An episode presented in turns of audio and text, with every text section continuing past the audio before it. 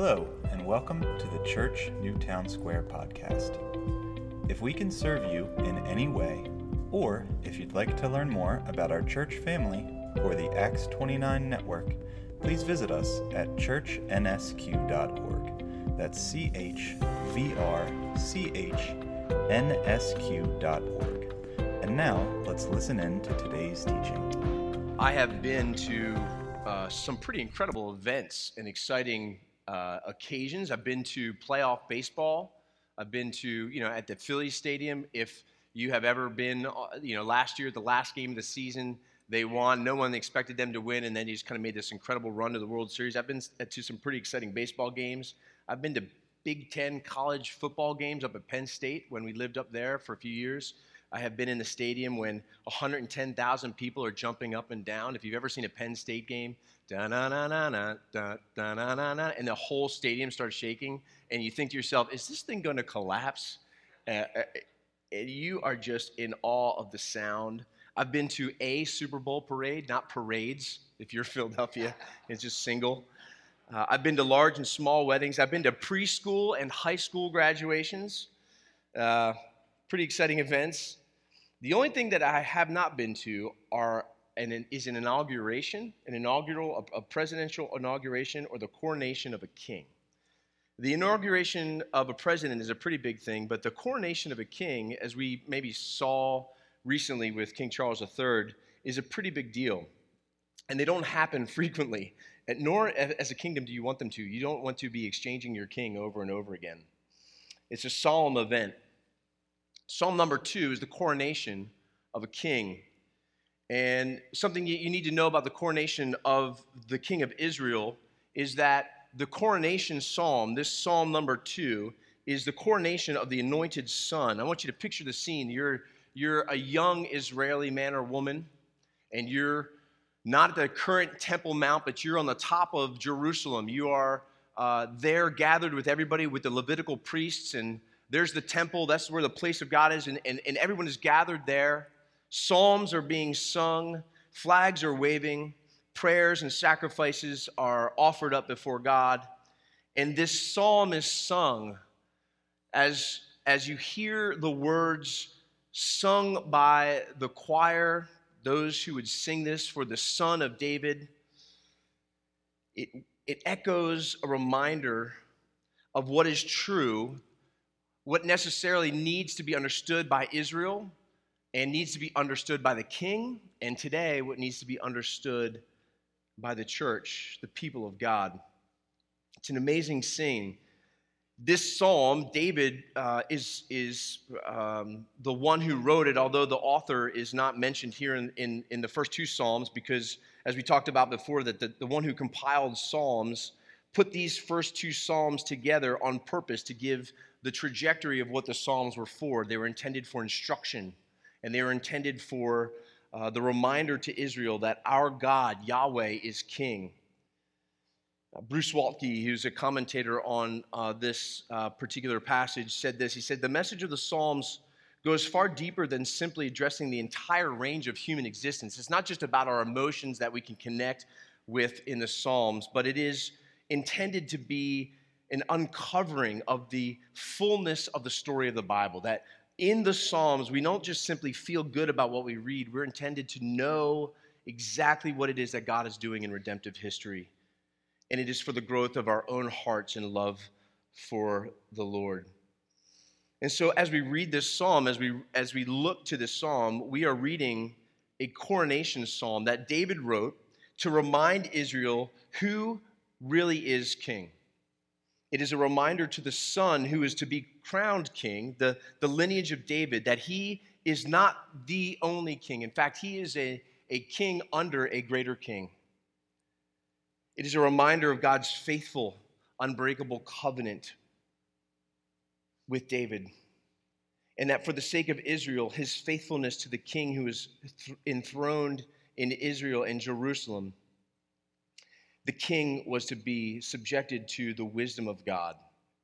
And so, as we looked at last week, Psalm 1 gave us the purpose, which is the instruction. Those who are righteous, those who love God, the king who loves Yahweh will listen to his instruction, to his words. Everything that he does will prosper. His delight will be in the law of the Lord, the word of the Lord, and he will continue to turn to it for instruction. Psalm 2 now gives an overview of the entirety of the book that our God is king, that the one who is anointed king is the one who looks to the Lord's word for his instruction. And so, as we look at this, there are four things that I want you to be uh, uh, aware of that David wants King, his king, his son, to be aware of. He wants that God wants Israel to be aware of, and that we today can pull from in knowledge. Four things. Here you go. If you're a note taker, one, Israel is to have confidence in God, their king. They're to have confidence in God, their king. And two, they're to take courage in his anointed one. And then three, they're to be careful in how they live. Be careful in how you live, the psalmist says. And then finally, we want to think about going from one coronation to another coronation. Let's look at verse 1. Psalm 2 starts with a question, a rhetorical question Why do the nations rage and the peoples plot in vain. There's a lot of descriptive language here. If you look in the following verses, the kings of the earth, they take their stand, and the rulers conspire together against the Lord and his anointed one. They say, Let's tear off their chains and throw their ropes off us. There is there's violent language here. It's a, it's a shedding of something that is weighing them down. But the question of why do they rage? Why do the nations rage? Why do the peoples plot in vain? They scheme, they they want to shake off the, the ruler, uh, the ruling reign of, of God, their creator. And it, it is a description of all of human history. This is a, a picture of what human history and what human nature uh, does all the time. We seek to loosen the chains and the ropes of God's instructions. Again, the, the, the emphasis is on the Lord's instruction. Psalm 1 points to the reality that when we live by the instruction of the Lord, by the word of the Lord, we will prosper, we will flourish in well being. It will be the Lord's instruction that gives us that prosperity. That prosperity is a wholeness that we were to, intended to live in relationship with God. The opposite of that is perishing. It is, it is, a, it is a, a substanceless life, like chaff, like the shell of a coffee bean we mentioned last week.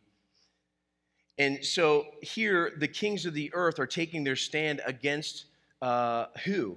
It is against the Lord, Yahweh, and his anointed one. In this context, uh, the psalmist, David, is writing this to remind Israel that there is around them peoples, nations, kings, subjects who do not want the rulership of, of Yahweh, their Lord. Yahweh is king. Yah- Yahweh is the one who delivered them out from under the slavery of Egypt. He is the one who defeated Pharaoh. He is the one who brought them into the land. And so, in this coronation scene, the reminder is to the king remember who is truly the king. In Israel, remember who is truly the one who rules over all of creation. And so, in, in, a direct context, as we read this psalm, the question is to the people there gathered for the coronation remember that there are peoples around you that do not share the same understanding of who is truly king further on in history as the Psalms were collected and gathered and saved, and it was used as a hymn book and a psalm book and a prayer book for the people of Israel. In exile, they would have read this and been reminded of the fact that the Babylonians, the Assyrians, the Persians, the Romans, they are all raging and plotting to shed the ropes of the Lord's instructions on their life. In fact, in Acts chapter 4, we read that the apostles, you can read this this afternoon, but in Acts chapter 4, the apostles say David, who wrote this psalm, they picture Herod and Pilate as those who represent the nations and the people who rage against the Lord's anointed. They looked at Pilate, they looked at Herod and said, See, this is what was written in Psalm number two. They were going to conspire against the Lord's anointed one, Jesus the Christ. Christ in Greek is anointed. And so they point to the reality that Jesus was offered up by one, the counsel of God Himself, that God the Father offers up the Son necessarily for the salvation of sins, and two, that Psalm number two is fulfilled in the fact that the Jews and the leaders of the Roman government all plotted to crucify the anointed one. It's in Psalm number two. It was said that this would happen. And this picture of these ropes and these chains is one that is often used in the scriptures about uh, oxen whose yokes are tied together. That's what it feels like when we think that God is trying to give us instruction that is, is binding us in a way that is not for our good. It's for labor, it's for work. But instead, the Lord says, No, no, I bind you with cords of love and of mercy. You're not bound by ropes and chains that make you do something. You are not slaves to God in the term that you must do this, that, or the other thing. Perhaps you grew up in a context of the church that said, in order to please God, you must do these 17 things, plus this extra list. And if you actually want to be a really good Christian, you got to do these 15 other things. By the way, your attendance at church is important. Sunday school volunteering, you should lead some, you should do these list of things. And you feel like God's instructions are a what? A burden and you wonder why people want to cast off chains and ropes. That's what it feels like when your heart is not oriented to the love and the grace and the mercy of God. You want to shed them. And truth be told, the reality is that this is the struggle of every one of us. Every single man, woman, and child is born wanting to resist the word of God, the instruction of the Lord. This is what we call dying to the flesh. It's Romans chapter 8, right? That which I that which I want to do, I don't do. That's what I don't want to do, I do. And so Paul says, there is this thing inside of me. Who will save me from this burden? Praise be to God, the Lord Jesus Christ, who gives himself for me and frees me from this burden, this struggle with sin. It is not I who live, but Christ who lives in me. And so, how often have I uh, read this text this week and thought to myself, I do, I still struggle with wanting to resist the Lord's instruction. It's, uh, it's what we are dying to the flesh. The flesh wants to live in our own way, but Psalm number one reminds us what is the way of the Lord? The way of the Lord is to submit under his instruction. It will be well with us. And so here is the common history of the world. And this is what the world does. This is what rulers and nations and kings do. They conspire and they plot. But the psalmist, David, the Lord wants us to remind, remind ourselves who is actually, look at verse 4, the one who enthroned, the one enthroned in heaven, he laughs, he scoffs. His response to the rebellion of mankind and to their desire to plot and to rage against his rule is for him to laugh to, to scoff at it, to just look at it and just say, Are you kidding me? Are you serious? Israel, our God, is enthroned in heaven and he laughs. Have confidence in him. He laughs at this raging and this plotting. The one who sits on the throne will never be moved. That word enthroned means he's sitting. He's not vexed, he's not worried. He's not, nobody's like gonna take his throne. He is enthroned, he's there the question that I ask myself and might present to you is when does your confidence sometimes waver in God's sovereign control? Like when does when does it waver? Do you watch the news sometimes and watch it enough that you start to get anxious about whether or not God is in control? Or perhaps maybe it's your checkbook. There are, there are things that whether or not we like it or not, there are things that will come close to home where we will be tempted to wonder whether God's actually really in control. Is he, is he in control? The psalmist reminds Israel the one enthroned laughs. But then the Lord shifts his, his tone. He wants us to understand in verse 3 that he speaks to them in anger. He laughs and he scoffs, but then the, the psalm turns and says, Israel, have confidence our God is enthroned, but then he speaks to them in anger and he terrifies them in his wrath. And he then, too, points to his anointed. He says, Israel, take courage in the anointed, the anointed one of Israel. I have installed, verse 6, my king on Zion, my holy mountain. Jerusalem was Zion. That's referred to Jerusalem. He has anointed a king. Anointed is the one in which, who the Lord by his Spirit often by the, the pouring of oil over the priests, the Levitical priests, the high priest, those who were anointed king were poured oil over, the oil was poured over them, and they were anointed by the Lord. Zion, that place, Jerusalem, that hill, that holy hill where the temple would be, where God's presence would be, his holy mountain. He speaks to them in anger. He shifts from laughing and scoffing, and he is, he is very serious. I have to sometimes clarify none of my kids are here this morning, uh, so I can freely talk about them. Uh, so, uh, uh, I had to sometimes, when they were growing up, I had to clarify between when dad was angry and irritated. I'm not, I would always say, listen, I just want you to know, I'm not angry with you, I'm just irritated.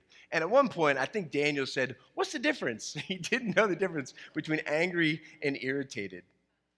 Here is the Lord not irritated. My sons know the difference now between when dad's irritated and when dad's angry. This is not irritated God. This language is forceful. It is, it is, it is angry God. He is angry at the rebellion, the sin, the rejection of not only his rulership, but the one who he has anointed. He points to the anointed one. David, in this psalm, and for all of Israel, is to hear that one, have confidence in the God who is enthroned, Israel. Two, have courage in the anointed one of God. Why must we have encouragement? that he is the anointed one? Well, it's a reference to the Davidic covenant. Uh, David was installed as king primarily because Saul, who was the first king of Israel, Israel wanted a king. They're like, hey, everybody else around us has a king. Can we have a king?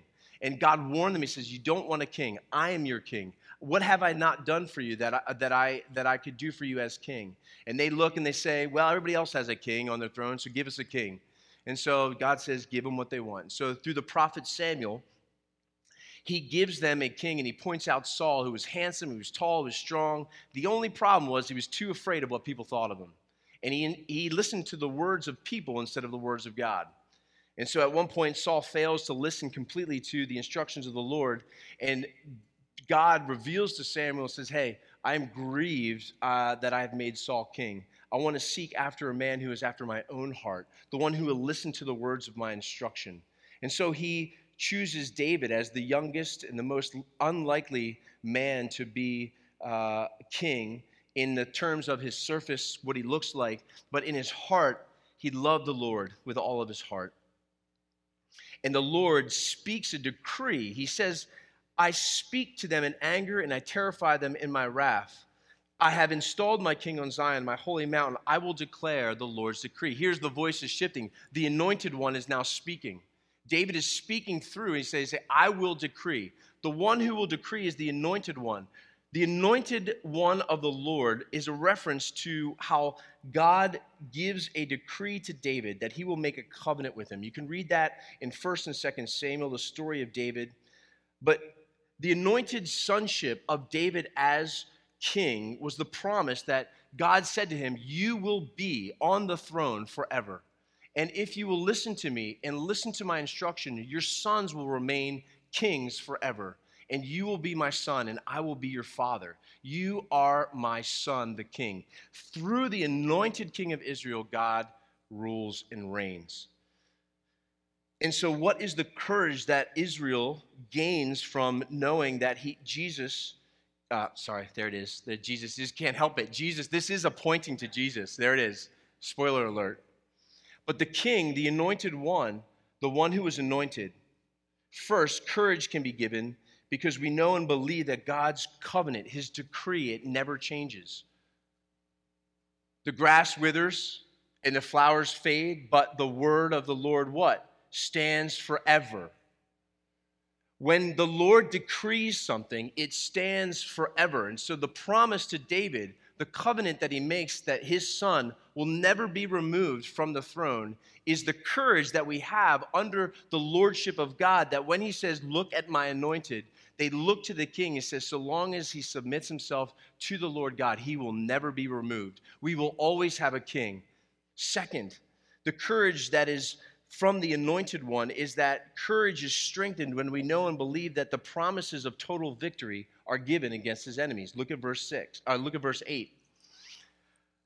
God speaking to the anointed one, right? So you follow me. Confidence in God enthroned says, Look to the anointed one. The anointed one, I have decreed, I've made a covenant with David. His, his son will always be king. If this anointed asks of me, ask of me, and I will make what? The nations your inheritance, and the ends of the earth your possession. And you will break them with an iron scepter, and you will shatter them like pottery. Ask of me is the intercession of the king. It's the king asking the Lord God for a request of the nations. In the book of Revelation, you'll see John. In John's Revelation, he mentions this uh, quite often, but he mentions it once concerning the victorious Christian in chapter 2 that the, the nations will be our possession and that the victorious king, the one who rules in heaven, will shatter his enemies like pottery with an iron scepter. It's in chapter 12 in the book of Revelation in, in chapter 19. Because what do kings do? What do kings do? What are kings called to do? Kings protect their sovereign territory. And within their sovereign territory, they protect their who? Their people.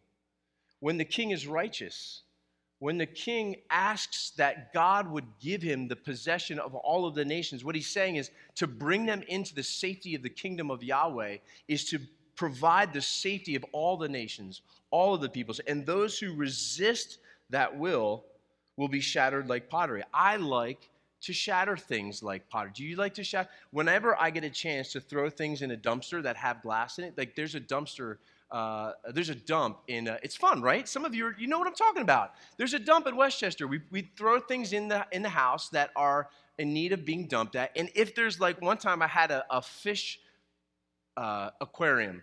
Did, has anybody thrown out a fish aquarium, like a big one, an empty one that's all glass? No one's done this? You should sometime.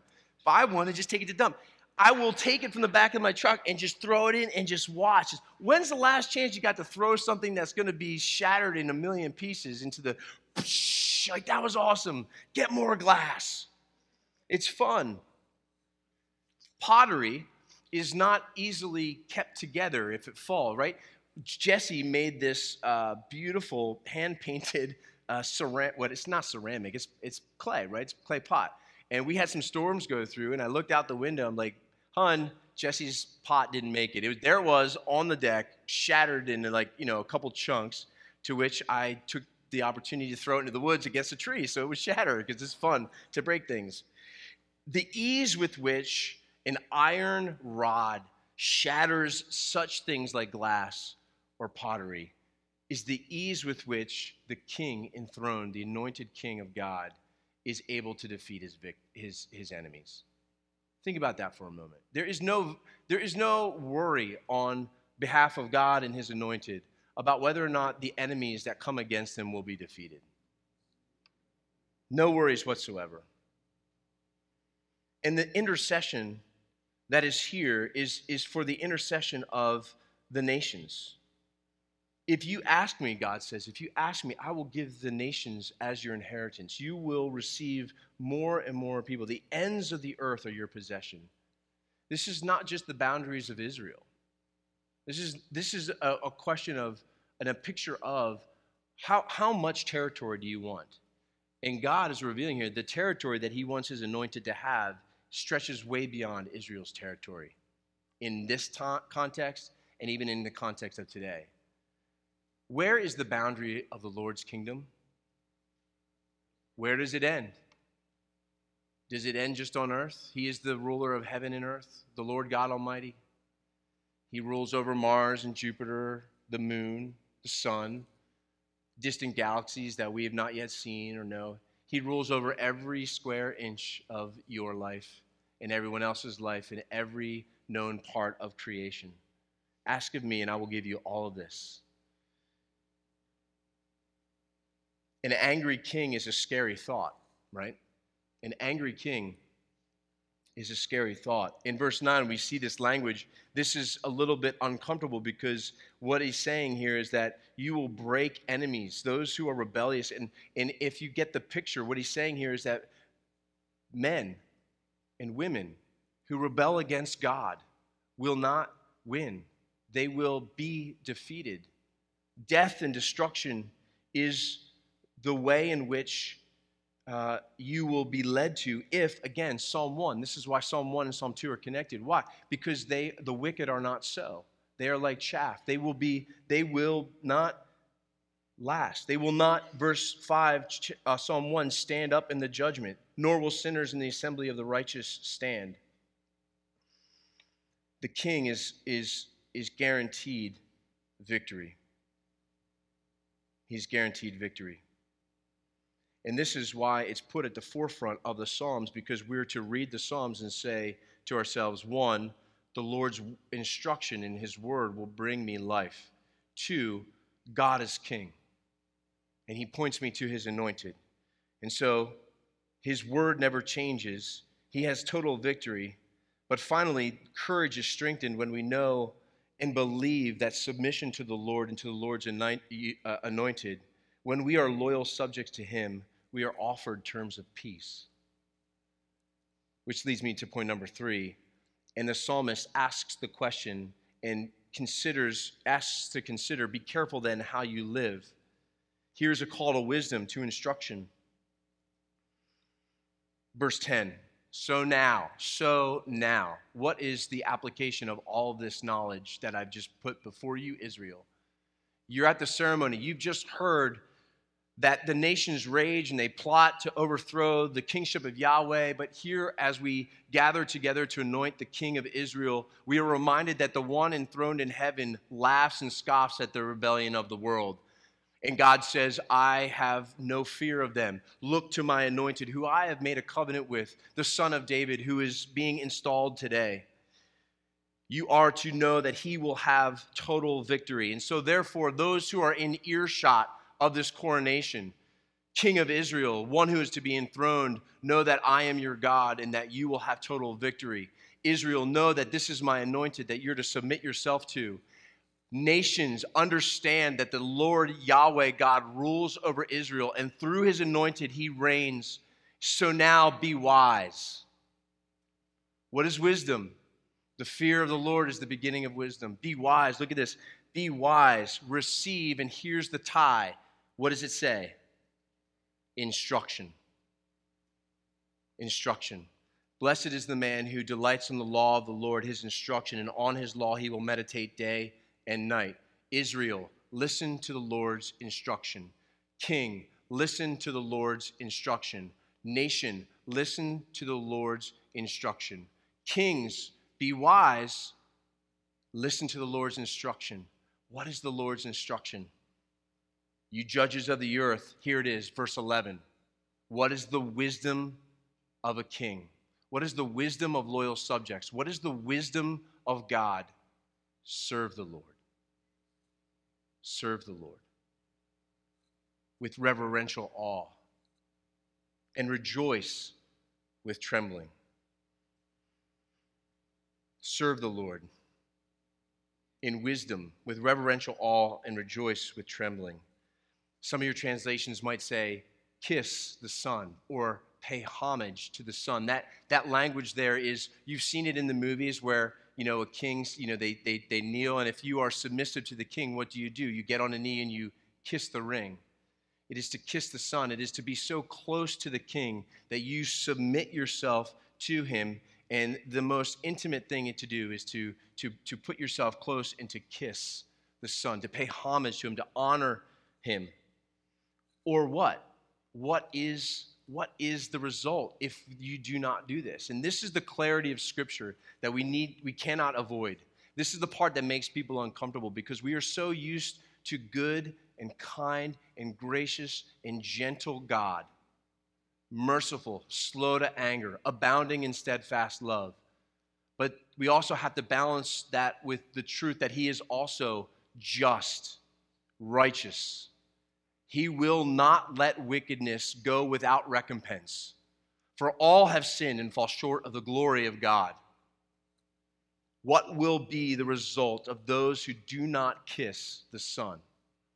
It is that he will be angry with you. And there's that word, you will perish.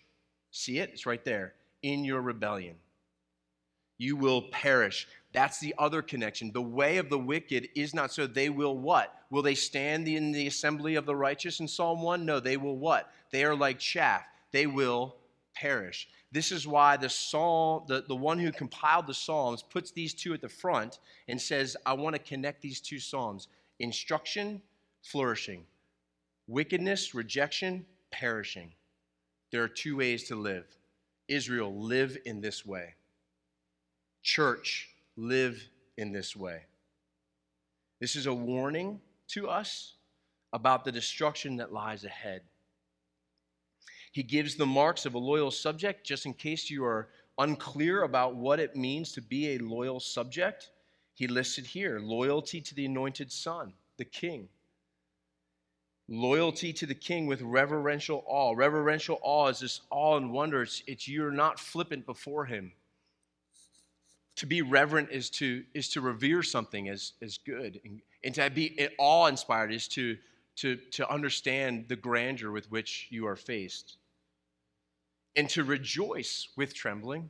Rejoice is when we're joyful. It's kind of like when you have uh, escaped some danger and you rejoice. We made it. We made it alive. Every time I get into the car with my son, the only one who the only, the only one who can other one who can drive, I exit the car and rejoice with trembling that I have arrived at home safely. A truly repentant person, a changed man or woman, lives this way.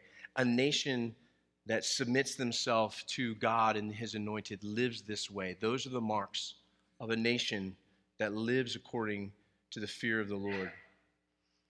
Now, here's the scary thing it is possible to kiss the Son, yet your heart is not loyal. You need to be warned by Judas Iscariot because he kissed the Son on his cheek. He was close to him for three years. Jesus included him in the group that was given powers to do all of these things of great ministry and all of these wonders and signs. And they came back and they rejoiced, of which Judas Iscariot was one of them. The power of the Spirit was on him. Yet he kissed the Son, showed his true heart and completely denied the king. You need to be self aware, self examine yourself, and wonder whether your heart is truly loyal. Because there are some of us who do the things that we think people will believe that we're Christians. We go through the motions, we do these things, but our heart is not loyal to God. We, we do things in front of other people to put up a show, but when we're in secret, our lives are completely different. We live hypocritical lives. So, lest you think that simply naming the name of Jesus and living a completely different life that he calls us to is enough to get you saved, you are sadly mistaken. The Lord examines the heart. The beautiful news is at the end of this all who take refuge in him. Finally, the psalmist ends this, and Israel's reminded all who take refuge in him. Him who? The anointed, the anointed one of God, the one enthroned in heaven. All who take refuge in him are happy. There is no refuge from him, there's only refuge in him. All will face the judgment. The king will have complete and total victory. You will stand before God and you will account for every word, every action. Yet here it says that all who take refuge in the anointed are blessed, are happy, are flourishing, are well. Why? Because there is wisdom in surrender. There's wisdom in surrender. We're going to celebrate the 4th of July, and one of the ways that uh, I like to remember the 4th of July is to watch, sometimes I watch Gettysburg. If you're a Civil War fan, if you know if you like that period of history, you'll know that Gettysburg was a brutal, nasty battle. And on day three, as the South was getting their butts whooped, completely obliterated, the Southern Confederates decided that they would want to make one more charge. They wanted to regather and they wanted to make another charge, to which the commanding officer said, That would not be a good idea let's live to fight another day. And they lived to fight another day for another two and a half years until in April, in April in 1865 at Appomattox, General Lee surrendered his troops to the Union because it was clear that their battle was lost. No more men would die. And there's great wisdom in that because life is preserved when we bend the knee. In the same way, when you bend the knee, when you surrender to Christ, He is the anointed Son, the King of God, who is enthroned in heaven. And He promises you that pardon is graciously given. Aren't you glad that redemption is a slow burn? Aren't you glad that the redemptive story? Peter says this that the Lord is not slow in keeping his promises. Don't be overlooking the fact that with the Lord, one day is like a thousand years, and a thousand years are like a day. The Lord does not delay in his promises. Some understand delay, but he is patient with you. So be wise, kings. Which leads me to my final point. We leave one coronation for another. The Davidic king was only a shadow of the true king. Every king after David, David himself was just a shadow. It was a picture of King Jesus who established his kingship forever by way of the coronation of the cross. How was Christ coronated? With a crown of thorns. How was he, how was he enthroned? He was buried in a tomb and then resurrected and ascended to the Lord, where now he sits at the right hand of the Father, unmoved, fully victorious. If we are among those who listen to the Lord's instruction, if we have done what he has instructed us to do, which is to submit to the king, then you never need to fear the anger of God ever again. You, as a child of God, as a loyal subject by faith in Christ Jesus, will never fear the anger of God. Paul says there's now what? Peace with God. War terms. You have surrendered, and so peace you will receive, and mercy, and eternal life. Come to me, all you who are weary and heavy laden, and I will give you rest in my kingdom. Different than his voice of discipline, though, however. His discipline shapes us, keeps us, molds us into his likeness so that we will keep our eyes fixed on him. But his angry voice is saved for those who do not want to hear, for those who will not hear, and for those who decide that it is far better to live on their own than under the loving care of a gracious king. And in that day, there will be final destruction. And that is the end of the path of the wicked. And this is the instruction to Israel. This is the instruction to us, the church, who through Israel we have been given a king. God's covenant, his decree to David, still stands. How does it still stand? Jesus, the son of David, born in Bethlehem the Son of God, the Word incarnate, the instruction of God. He's our King. So, my question is Is He your King? Is He your King? Do you serve Him with reverential awe? Take some time this week and reflect. Reflect over these two Psalms and go before the Lord and just thank Him for His goodness. Thankful, thank, thank Him for His faithfulness. If you waver in your confidence, ask Him to give you encouragement. Ask Him to remind you of the anointed King. Ask Him to remind you of the ever enthroned King of God forever and ever and ever. His victory has been won. Now we simply just wait for His return for another day. It's not a coronation day when He returns. When He returns is, is the consummation of all things. Don't get the two confused. He's already King. When He returns, He will make all things right, and He will separate forever those who are wicked like chaff, and he will bind together all those in cords of love and grace, those who are loyal subjects who love him with reverential awe. This, O church, O Israel, is the instruction of the Lord. The sermon you've just listened to is a presentation of Church Newtown Square. To find out more about our church, check out churchnsq.org. That's C H V R C H nsq.org. You are welcome to copy and distribute this sermon to others as long as you do not do it for commercial purposes or alter, transform, or build upon this talk in any way.